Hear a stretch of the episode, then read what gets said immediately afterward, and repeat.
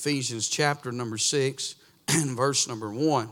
The Bible said, "Children, obey your parents in the Lord, for this is right. Honor thy father and mother, which is the first commandment with promise, that it may be well with thee, and that thou mayest live long on the earth. And ye fathers, provoke not your children to wrath, but bring them up in the nurture and admonition of the Lord. Servants, be obedient to them that are your masters, according to the flesh, with fear and trembling, in singleness of your heart, as unto Christ, not with eye service as men-pleasers, but as the servants of Christ, doing the will of God from the heart, with good will doing service as to the Lord and not to men, knowing that whatsoever good thing any man doeth, the same shall he receive of the Lord, whether he be bond or free. And ye masters, do the same things unto them, forbearing, threatening, knowing that your master also is in heaven, neither is there respect of persons with him.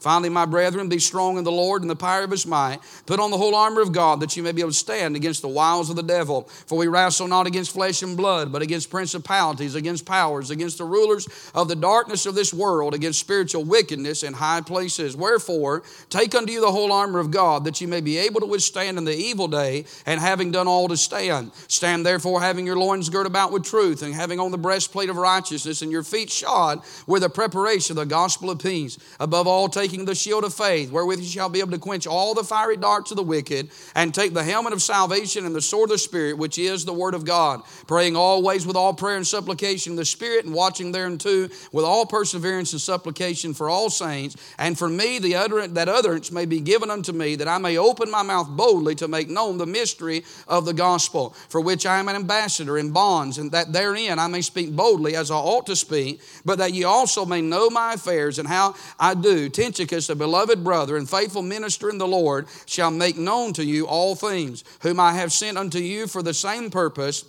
that ye might know our affairs, and that he might comfort your hearts. Peace be to the brethren, and love with faith from God the Father and the Lord Jesus Christ. Grace be with all them that love our Lord Jesus Christ in sincerity. Amen." Heavenly Father, I pray now that you'll add your blessings to the reading of thy word, and may the will of God be done, and we'll thank you for it. In Jesus' name we do pray. Amen and amen. You can be seated this morning. I want to draw your attention here in just a moment to verse number 10. I read the entirety of this chapter because I want to bring this chapter together with a thought and a theme that I believe goes throughout this chapter that the Lord has laid upon our heart. The Bible talks about here in the first 10 verses, or the first 9 verses, of the Apostle Paul. Of course, throughout the entire book of Ephesians, he is dealing with the church. Amen. He's talking about emphasizing the church in chapter 1.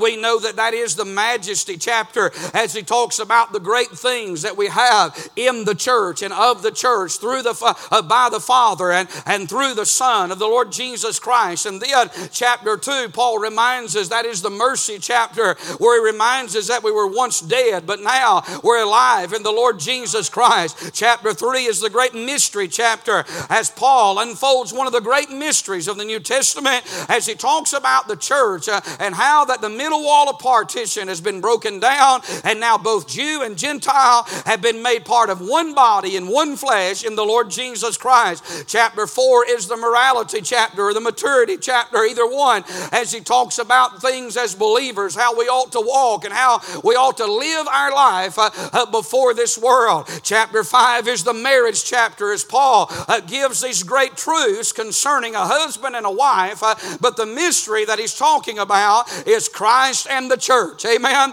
Well, when you come to chapter number 6, Paul opens with these first 9 verses here, and he talks about the membership that's within the church. He begins at the very bottom as he talks about the children and admonishes them to obey their parents in the Lord, for this is right. Now, anytime your child looks at you and says, "Why do I need to do this?" or "Why do I need to do that?" if you need an answer on the moment, just take chapter and verse right here and say, "Because this is right." Amen? And I want to say that is what Paul deals with. As children, you ought to obey your parents because it's right. And the same is true about us as the children of God. We're to obey our Heavenly Father at all times because it is right. He deals with these little ones in the church, and then he mentions the leadership and the ladies in the church, as he says here, "Honor thy father and thy mother." Amen. And you know, when he deals with this, he goes down and talks about the fathers in verse number 4, "And ye fathers, provoke not your children unto wrath, but bring them up up in the nurture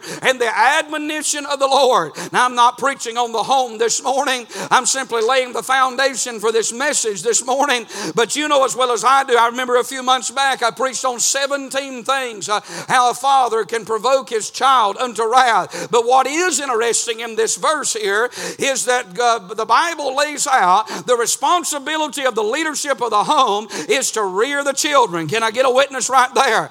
We're to lead the home. We're to lead the wife. We're to lead the little ones, the children, in the right way. And the Bible talks about nourishing them. It talks about admonishing them. Of course, we know we're to correct and to discipline. But I think it's, listen, it ought to be said this morning that we put it in its proper order. Amen? You see, when I think about God, I do not think about God as a God of correction. I do not think about God as a God of discipline, and He does every bit of that. But God is a God of nourishment. Amen? He loves me like I was His only child. If I know anything about my Heavenly Father, I know this.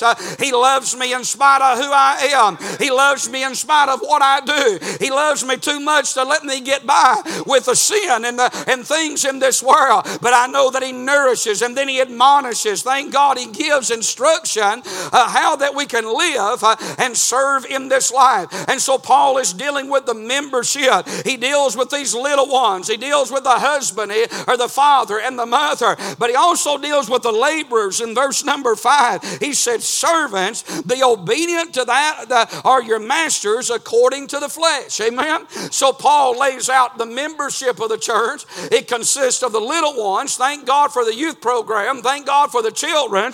It deals with the ladies in the church. I know every lady may not be a mother, but it deals with the leadership in the church. And then Paul talks about laborers in the church. I want to tell you, we need some laborers in the church and even in the community in this day and time. Somebody say amen. Brother, we're living in a generation, and I know that that's not the the young people that I'm preaching to and the young couples this morning, but you would agree with me that this younger generation today knows very little about labor. And it's hindering a lot of our churches today. People would rather pay to have something done as to do it themselves. And the idea in a church is to serve. There's some things that we pay for, but there are opportunities of service in the church. And Paul is dealing with that in verse number 5. He says that servants ought to be submissive. Notice what he said, be obedient to them that are your masters according to the flesh, with fear and trembling and singleness of heart. But you ought to underline that last phrase, as unto Christ. Amen? You know, he told the wife to submit herself to her husband in chapter 5. And verse number 22, but in verse 24, he said in everything, but in verse 22, he said as unto the Lord. And the same thing is true about a servant. We ought to submit on the job. There ought to be submission in our Christian character, but only as to the Lord. Somebody say amen right there. Peter reminded us that we ought to obey God rather than man. It means if you agree to something on the job and you agree to certain hours, you ought to work and you ought to give your best. You ought to be honest, don't be a deadbeat. Somebody say amen. Don't ride the clock and see how much extra money. Don't steal from the company. If it don't belong to you, don't take it home. Amen. I'm telling you, you ought to be honest and you ought to be a hard worker and you ought to serve God, but it ought to be as to the Lord. Amen. I'm telling you, don't buckle under society. And let me just say this while I'm on this introduction right now, because we're still getting to the message. It ain't going to be long, but it's going to be clear. I promise you that. Brother, I'm telling you, don't buy in and swallow everything that corporate wants to shove down your throat. Somebody say amen right there. Now, I'm not here this morning to tell you whether to get a vaccine or not get a vaccine. You got to pray. You say, well, Brother Gravely, don't you have an opinion? I do, but I don't live in your household. Amen. I don't have your responsibilities. I don't have your bills. And I'm not going to, I'll pray for you, but you do whatever God lays on your heart to do. But what I do want to remind you this morning, not about the vaccine, but about this. Don't swallow everything the news media. Don't swallow everything that's coming down the pipe in emails.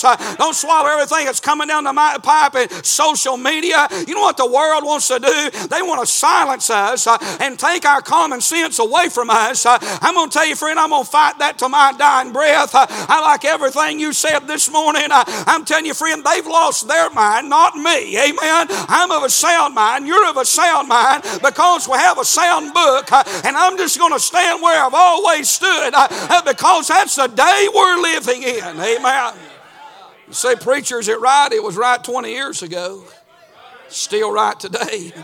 I don't know how I got it out of that verse, but it's in there somewhere. Amen. He said, be submissive, be sincere, not with eye service. Don't be a brown noser. Don't run around all the time trying to, get one up. Just be honest and let God do the promoting, not yourself. Amen. Not eye service, it's men pleasers, and that's in the church. One of the reasons God blesses this church, because it's not about me, and thank God it'd crumble if it was. Amen. We're not building it on the pastor. We're not building it on his family. We're not building it on the church, or on anybody in the church personality. We're not building it on deep pockets. Somebody say, man, I'm telling you, this church is founded on the Lord Jesus Christ, and we're to take a stand and do what's right. Amen. Be sincere is what he's saying. And then he's saying here to be serving. Look at verse 7. With goodwill, doing service. Work is what he's saying. Be a good worker. Do a good deed. Work hard. Don't be lazy. Amen. I'm trying to get to the message, but this is too good to preach. Amen. Don't be lazy. Don't be a bum. Don't be a deadbeat. Don't always have your hand out looking for somebody to fill it. Amen.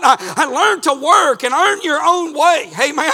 I'll tell every young preacher in this church this morning, if you won't work, then listen, you're not worth 2 cents for the gospel's sake. Amen.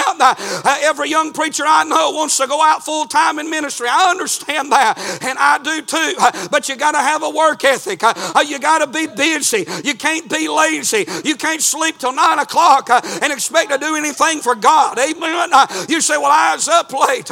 Well, then just learn to go to bed a little bit earlier. And if you don't, drink some coffee in the morning or do something to get yourself going, but don't sleep till the sun warps your feet. Amen. I'm telling you, friend, get up, get out of the bed, and be busy and do something for the glory of God. Amen. Work, if you live for God in the ministry, I don't know why I'm saying it, but I'm going to say it. If you serve God in the ministry, you cannot be lazy or you're never going to do nothing for God. Amen. There's more to working in the ministry than looking at a computer screen all day. Somebody say amen. More than in the ministry than surfing the internet trying to get some slick sermon. I'm telling you, friend, you better learn how to pray. You better learn how to walk with God. You better learn how to get in your Bible and get on your knees. You better learn that you need the people of God and the people of God need you. You better learn how to work and to do something. You better learn how to just sweat. Amen. I've seen, well, I won't even go there. I'm going to move on this morning. Amen. Hey, some people, their body would break out in a rash if they sweat it. It's been so long since they perspired, amen. Last time they perspired probably is when they was eating a donut or something, But I'm telling you, friend, we need some people that's not afraid to work, amen. It's good for you to go to bed sore. It's good for you to go. I'm talking about your muscles, not your feelings. Somebody say amen. I'm talking about, friend, listen, it's good to get out and sweat and move and exercise and do something productive, amen. Don't expect everybody to do something for you all the time. If you're always having to ask somebody to pick something up or go across the room and get something for you, or if you spend your days leaning on a broom and all day at work, I hope they fire you because you're not worth the money it costs to pay you to push a broom. I'm talking about get busy, do something for God. Amen. Hallelujah. Well, let's move on. Amen. I'm talking about serving, spirituality. You say, well, why would I want to work hard for that company that don't even know God? Look at verse number 8. Knowing that whatsoever good thing any man doeth, the same shall he receive of the Lord. I'm going to tell you something. God never has blessed laziness. He don't bless slothfulness, but he sure does bless somebody that'll put forth a good effort and will have a good work ethic. And we need some laborers in the church, amen. If the only thing you show up for around here is a hot dog roast or a cake and pie and ice cream, but you won't work and do anything, you need to have revivals. What you need. Am I telling the truth? If you see a piece of paper in the floor, don't come to me and say, hey, somebody needs to pick up the paper around here. Well, you're that person. You just got elected. I'm just preaching. If you're mad, I can't help it. I'm just preaching. I'm telling you, it's a truth. Listen, we don't have no complaint departments here. We have fix-it departments. And if you find something wrong, fix it. Amen. But make sure you fix it right. Amen. Listen, don't patch it up. Don't make it look bad. Don't give, listen, don't give the church your leftovers. Give the church your best. Amen. I've always said if a church needs a vacuum cleaner and you think they need one, don't go buy yourself a new one and bring us your old one. Amen. Buy the new one for the church and you keep the old one. Can I get a witness on that? I mean, give God the best. Is that right? I don't know where that's in there somewheres too. You'll have to get a commentary to find it. I'm just telling you, we need some laborers in the house of God. You say, preacher, why you preach like that? Because look at verse 10. We are in a warfare. And I'm preaching this morning on the spiritual warfare of the church. When you get to verse 10 down to verse 19, Paul reminds us we're in a battle. Friend, I'll tell you this morning, this is what I know. I don't know everything, but I know this as a pastor this morning. We are in the battle of our life.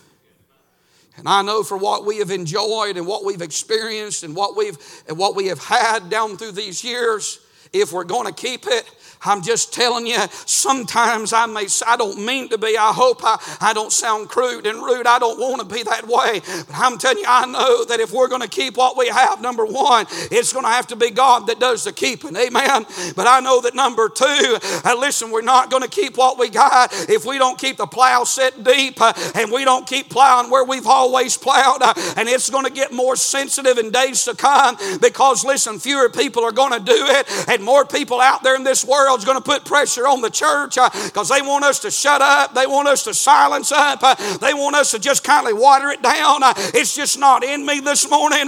Never has been, and by the grace of God, I hope it never is. I'm telling you how I like preaching. I like preaching old time, Holy Ghost, Spirit-filled in the Bible, but straight delivered across the pulpit. I never want to leave church scratching my head trying to figure out what the preacher was trying to tell me. I want him to stay in the bounds of this Bible. I want him to have the right spirit. I want him to have compassion. But I'm telling you, if you're going to keep an old-fashioned church in this day and time, you're going to have to preach like we've never preached before because they're ready to storm the doors. But greater is he that's in you than he that's in this world. Hallelujah. Hey, you know what? I'm glad I'm in the battle for the Lord and right. I'm telling you, listen, I'm not discouraged. I'm not down and out. You say, but preacher, have you watched the news? No, because I'd get mad and blow the television up if I did. I'm just telling you, but I'm not discouraged. I'm telling you, listen to this world. If they want to paddle, I say go ahead. I'm telling you, we're on the right side. We're on the side that's already won. And our captain and our commander, he's leading us in the right way. It may get ugly and it may get bloody, but I promise you one thing. The church of the living God, she's going to sing through the fire. She's going to march on through the adversity. And she's coming out on top on resurrection morning. Hallelujah. Woo! Praise God. I want to say we are in a battle. Amen. I'm not looking for a fight. I'm just not running from one. Somebody say amen. I'm telling you, it's time. And the Bible says here, if we are going to win the battle for the Lord and right, there's some things we need in this spiritual warfare. I want to give you four things in this text and be done that we need. Talking about the spiritual warfare of the church, four things the church needs in the day of battle. I want to say, first of all, the church needs the full armor of God. Finally, my brethren, be strong in the Lord and in the power of his might. There's our energy. Not in our flesh, but in the power of his might. Strong in the Lord. Our energy is in him. He talks about our encouragement in verse 11. Put on the whole armor of God. Suit up that ye may be able to stand against the wiles of the devil. He talks about our enemy in verse 12. We wrestle not against flesh and blood. Let me stop and say this. I don't have time to argue with backslid church members. Somebody say, man, I'm not going to spend my days trying to answer critics that lead and go somewhere else. You say, preacher, have you heard anything? I hadn't heard anything, honestly. I'm just saying I'm not going to waste my days or times trying to fight battles that will not matter in eternity, because we don't wrestle against flesh and blood, but against principalities, against powers, against the rulers of the darkness of this world, against spiritual wickedness in high places. And then in verse number 13, Paul begins to give us the equipment. He says, wherefore take unto you the whole armor of God, that ye may be able to withstand in the evil day, and having done all to stand. You know how we're supposed to stand? How we're supposed to have done all to stand. That means don't be weak-kneed. Amen. That means don't be bad-spirited, but don't back up. That means whatever we preach, we need chapter and verse. Can I get a witness on that? And having done all to stand, listen, that means it doesn't matter what the government says. It doesn't matter what the mandates say. It doesn't matter what the liberals say. It doesn't matter what the atheists say. It doesn't matter what the modernists say. It doesn't matter what the brethren say. Amen. We're not listening to them. We're a local autonomous church. We're independent fundamental. Amen. We believe the principles of the Word of God. We stand independently, and we stand it without apology. Amen. We stand on the authority of the King James Bible. Amen. I'm not going to waste my time getting in a King James debate. I had one friend, he said, why don't, he was going to one of those debates, and he said, I've got to be a part of it. I said, I wouldn't waste my time with them. He said, why? I said, I'll tell you why. My friend, the Word of God needs no defense. Amen. You either believe this Bible or you don't believe it. Amen. And there's scoffers and there's mockers that have come in the last day. I'm telling you, I found the truth about 30 something years ago, or should I say the truth found me. Amen. And I've been satisfied with my Bible. It's inerrant, it's infallible, it's indisputable, it's indestructible, it's the unadulterated Word of God. I believe you can live by it, you can serve by it, you can die by it. Amen. It's helped my home, it's helped my family, it's rescued my soul. Why would I even think about picking up anything else? It is the Word of God this morning. Amen. Somebody said, what do you think about the ESV? I think it's trash. That's where it needs to go if you own one. The NIV is trash. I wouldn't, hey, if I had an NIV Bible or an ESV Bible and took it out and I set it on fire, I wouldn't stand too close to it and breathe. Amen. Because it's a corrupt text. No telling what you might be inhaling. Amen. I'm just telling you, friend, I thank God for the King James Word of God. You ought to know why you're King James. You young people, stand on the King James Bible. Don't search after none of those other perversions, but stand true on the text that has stood true to God. Amen. It is the Bible God uses for English speaking people. It's always has worked and it always will. Amen. Have done all to stand. Stand therefore having your loins girt about with truth. My friend, we need the truth. That girdle is that which holds everything together. It's like that belt. It holds everything together. And the truth is what holds everything together. Having on the breastplate of righteousness. That breastplate, it protected the vital organs. Amen. It protected those organs from the enemy. It protected the heart. It protected what was on the inside. I'm going to tell you something. If you're going to live for God, you're going to have the full armor of God. That means you got to have the right book, but it also means you got to live right. The breastplate of righteousness, it's got to be in your heart, not just on your heart, but it's got to be in your heart to want to live a clean and righteous life. Amen. You see, I cannot live sinless, but I can live clean. You say, how do you know that, preacher? Because the Bible tells us that we can be cleansed through the Word of God. There's positional sanctification. I can't do anything about that. It happened the day that we got saved. Only the blood of Jesus Christ could wash my sins away, and you know that. But there's progressive sanctification. And the Bible said in 2 Corinthians chapter 7 and verse number 1, having therefore these promises, dearly beloved, let us, that puts a responsibility on me and you, let us cleanse ourselves. Amen. Now, how can we do that? I'm going to tell you how we can do that. We have to daily take a bath in the Word of God. You see, when you got up this morning, listen, you took a shower and you took that soap and you cleansed that body. At least I hope you did. Amen. You cleansed yourself. And what I'm saying this morning is it's the same way with this book. You've got to read it every day of your life. God give you a Bible. Don't throw it on the coffee table. Don't throw it in the back seat of the car somewhere and let it lay there all week until it gets dog-eared. Take good care of your Bible. I'm telling you, listen, if it gets wore out, it ought to be wore out from you reading it, not mistreating it. Somebody say amen. I'm telling you, friend, the Bible ought to be in your heart, and clean living ought to be in your soul. Amen. People leave a good church where people have convictions and standards. It doesn't mean we're Pharisees because we believe in doing right. But they'll say that about you. Somebody said one time to me, said, well, they visited here. They actually joined here. They said, I didn't come here and visit for a long time because somebody told me y'all measure hairlines and hemlines. I said, we don't do that. But I said, we believe in both of them. Can I get a witness? I got 4 amens on that. I still believe that. That's right. We believe it. Anybody's welcome at this church. Any sinner can come to this church. I don't care what they look like, and you don't neither. But we know that when they get saved, God don't leave us where He found us. Is that right? Thank God He'll clean the inside up first. And you got to get the inside clean. If you get the outside clean and the inside is still lost, you are a Pharisee. But I'm telling you, if you get the inside clean, you don't got to worry about the outside. Amen? I'm telling you, if somebody gets born in the family of God, the Holy Spirit will do the job. And the preaching of the Word of God will clean the outside up.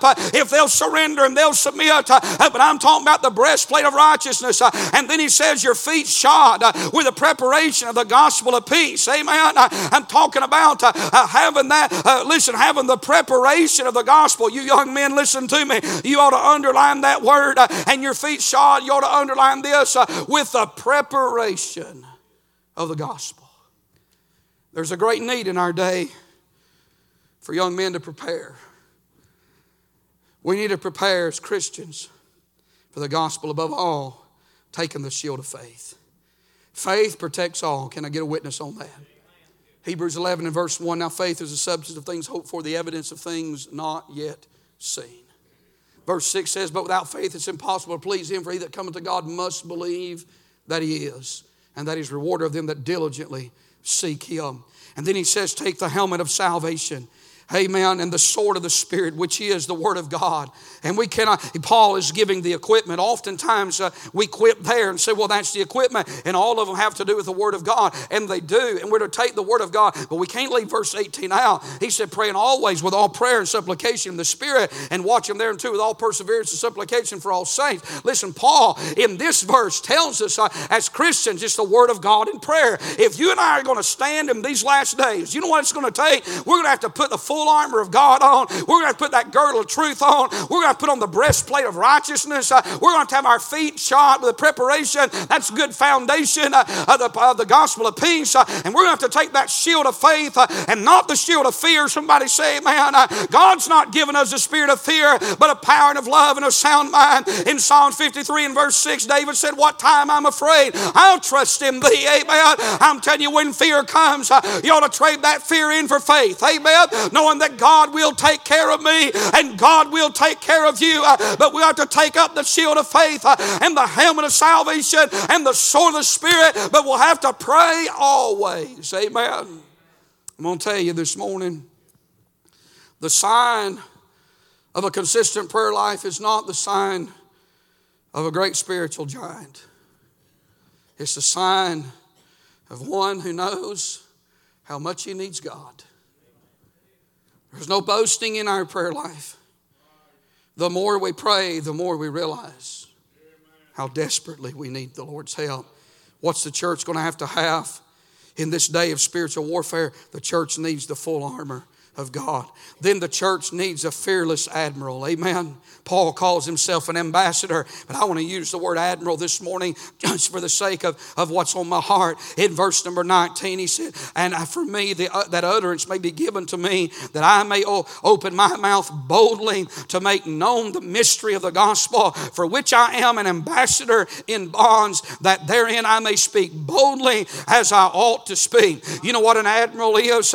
An admiral, my friend, is the commander of a fleet. Amen. He's a naval officer that is in the very highest of rankings. Amen. You know, when I think about the Apostle Paul, that's who I see him as.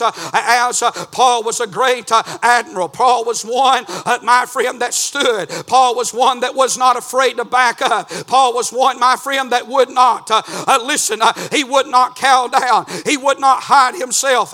Paul was one that would lead those that were willing to follow. And we need that in these last days.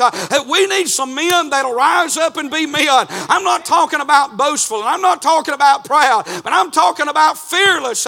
In the day of adversity, he's willing to stand and lead the people of God. Amen. See, I believe the church has a voice. When I say that, this is what I mean. We're going to build a building, Lord willing. We're going to build that building contingent on two things. Number one, that it's the will of God. And number two, that it's the will of the people. The will of God should be first and foremost. But the people have a voice. The congregation has to vote when that comes. We're not building it because preacher thinks so. We're not building it if I say we're building it. We're building it if the people takes a vote. And the vote, if then the congregation is behind that vote. The people have a voice. But at the same time that the people have a voice, I want to say this morning that when it comes to the spiritual things, not the financial things, and financial things are spiritual things to a point. But when it comes to the spiritual things of God, the people need a leader. And the preachers should not take polls to find out what the congregation wants. I'm telling you that this morning, not to as a dictator. I'm telling you, if I resigned this church this morning and joined a church tomorrow, I do not want to go to a church where the pastor is so noodle back and so diplomatic that he wants to find out what the people want. I didn't join that church to try to lead that church. I joined that church so that I could be led. Amen. Now, I think any pastor worth his salt, with the Bible says in the multitude of counselors, there's safety. I believe that's why God gives a pastor good deacons. Amen. And so that we can talk and we can pray together and we can discuss things and thank God that's what we do. And we wait sometimes. There's been times I was ready to push the button on something or pull the trigger, but you know why? Maybe I saw some apprehension somewhere and God used that. There's other times that maybe apprehension was there and I could understand why, but it would have been nailed down in my soul. You need to go forward and do this. And thank God for men that'll follow even when they're not sure, but they trust you, they trust God. But there's been times, listen, when I was ready to pull the trigger, and I'm so glad God gave us some godly deacons that, my friend, that we talk and we pray and we discuss things, and it kept me from making a wrong decision. Amen. They didn't dictate my decision, but they had an input that helped us in a crucial time. And don't you thank God for those men that we have like that? But having said that, nobody wants to really go to a church where a preacher gets up and he wants to do what's popular rather than what God tells him to do. I'm not running for, what would you call it, to be the most unpopular person.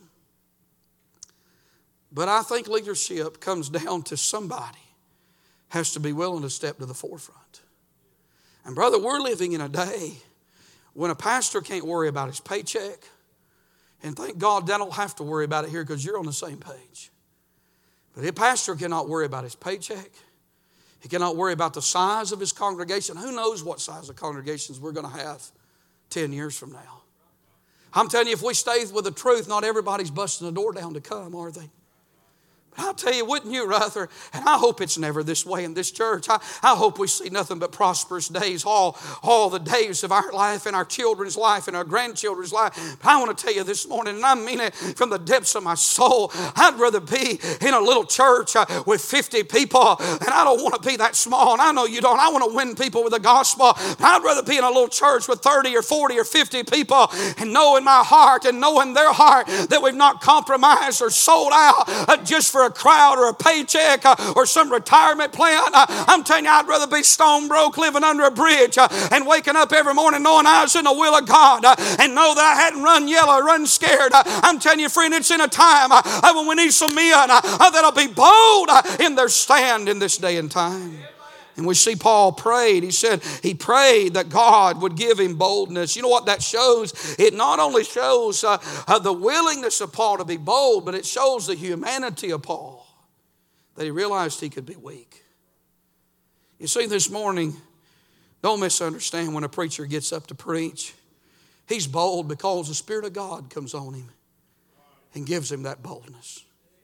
But every man, every preacher, every pastor needs people to pray that God will help him to open his mouth boldly. You wouldn't believe sometimes the things of the devil. Maybe you would, because he talks to you too. But he'll tell you things sometimes. You just have to dismiss it from your mind. I'm going to tell you, when something comes in your mind that's negative, go ahead and dismiss it if it's not of God.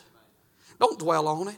The devil will have you thinking somebody in this church don't like you when that person has no clue what's running through your brain.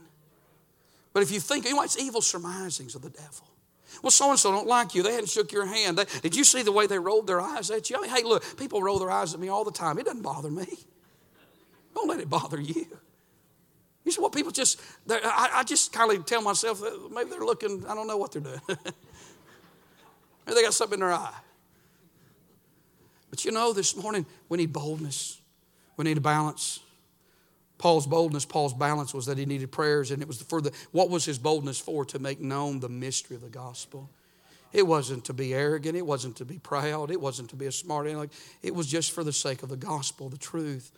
And then Paul's bonds, for which I'm an ambassador in bonds. Paul was willing to suffer for the Savior. A church needs the full armor of God. It needs the church needs a fearless admiral. And then the church needs a faithful assistant. Look what he said in verse 20, verse 21. But that ye also may know my affairs and how I do Tychicus, a beloved brother, he calls him, a faithful minister. And in Colossians 4 and verse 7, he calls him a fellow servant. Shall make known to you all things whom I have sent unto you for the same purpose. Notice this, that ye may know our affairs, and that he might comfort your hearts. You know what's interesting about the book of Ephesians? Is that Paul, if you go back to Ephesians or Acts chapter 20, you know that Paul and this church was so, their hearts were so knitted together. They prayed on the shore that day and they wept together because they knew they would not see each other again until eternity.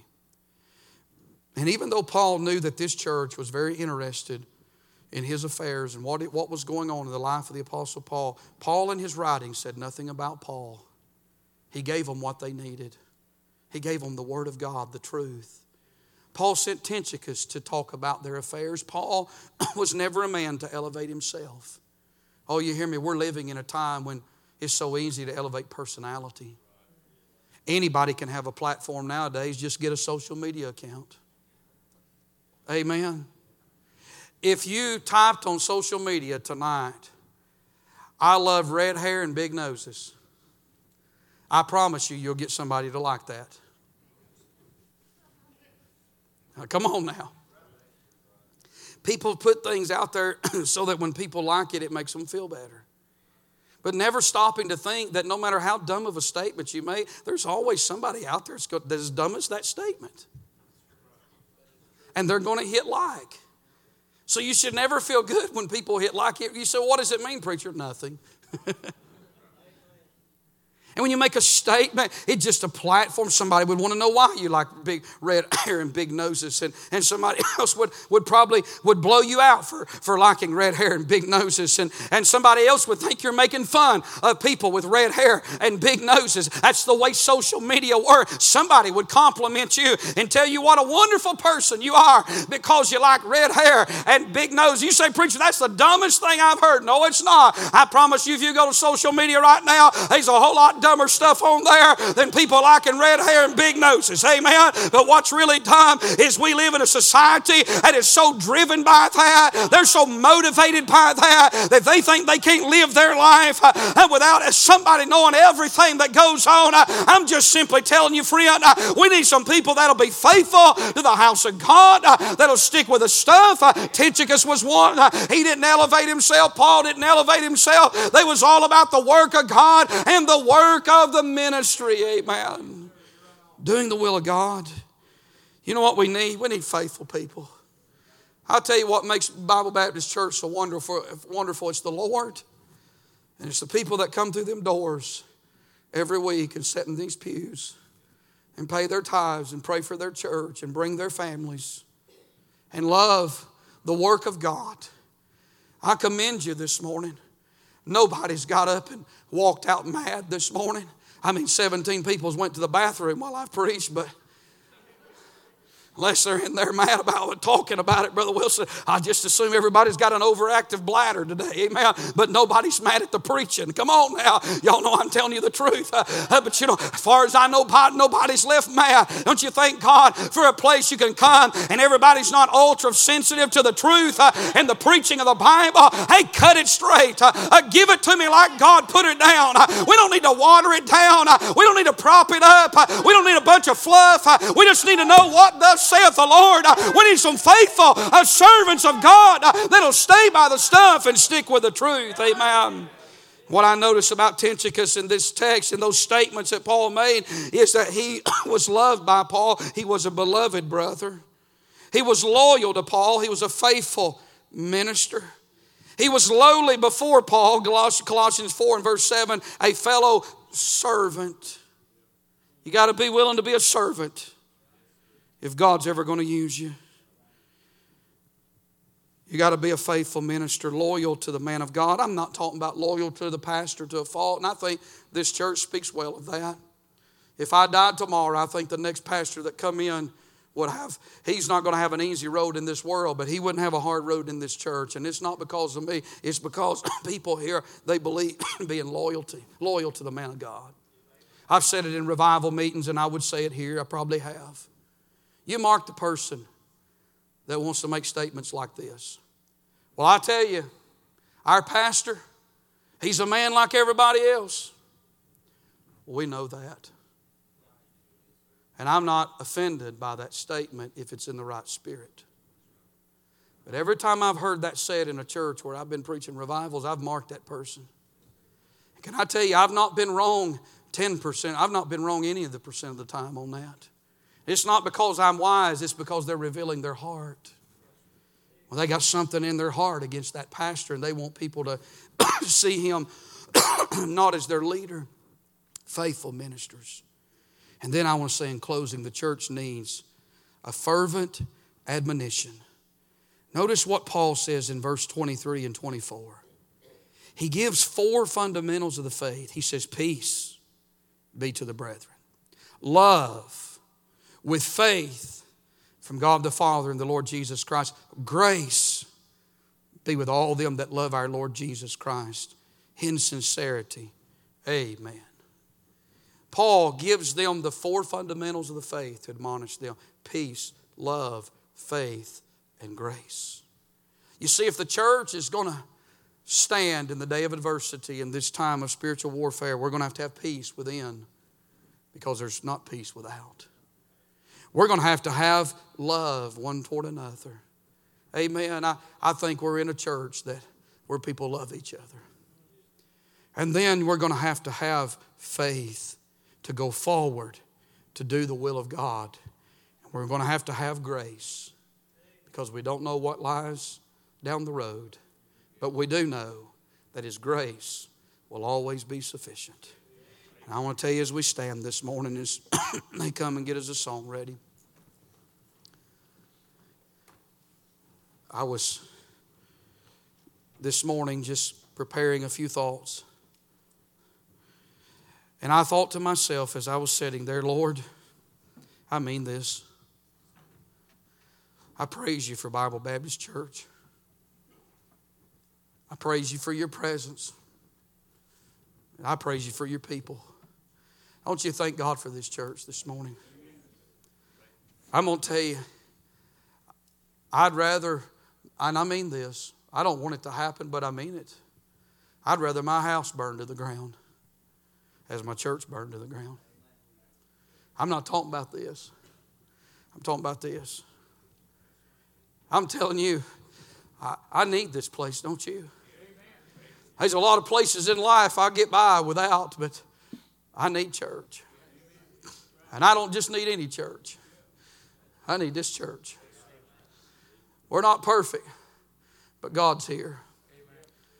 And I'll tell you, it's good to see Brother Daniel come back in this morning, wasn't it? It's good to see others come back in this morning. And thank God for you, church. As she plays, our heads are bowed today. I really don't know what proposition to give, but if you need to come, come. We're in a battle. But we got a good place. We got a good church. And I really think the church is what's going to get us through in these last days. We can't afford to be silent. I understand the day you're living in on the job, things are so much different. And I pray for you. I don't have any advice to give to you. I wished I did. Other than I know the Holy Spirit will lead you if you'll pray. But on this spectrum, on this end, as a church in these last days, it's an opportunity for us to shine and to let the world know, in a world, in a country, that to them it looks hopeless, but to us, things are looking better. Hey, heaven is sounding sweeter all the time. It sounds a whole lot sweeter today than it did yesterday. I don't know what's happening in this world's news right now, but I tell you, Brother Allen opened that book this morning, took us through Revelations, and he said it once, he said it 10 times. He said, I'll not be here. I'm going to tell you, this world, it's going to be turned inside out and upside down. But guess what? We that are saved, we're not going to be here. You say, where are we going to be at? We're going to be basking in the sunlight of His love, enjoying the presence of the one that we've sung about. I don't look forward to the judgment seat, but I'll tell you what will help at the judgment seat is to know I'm in His presence.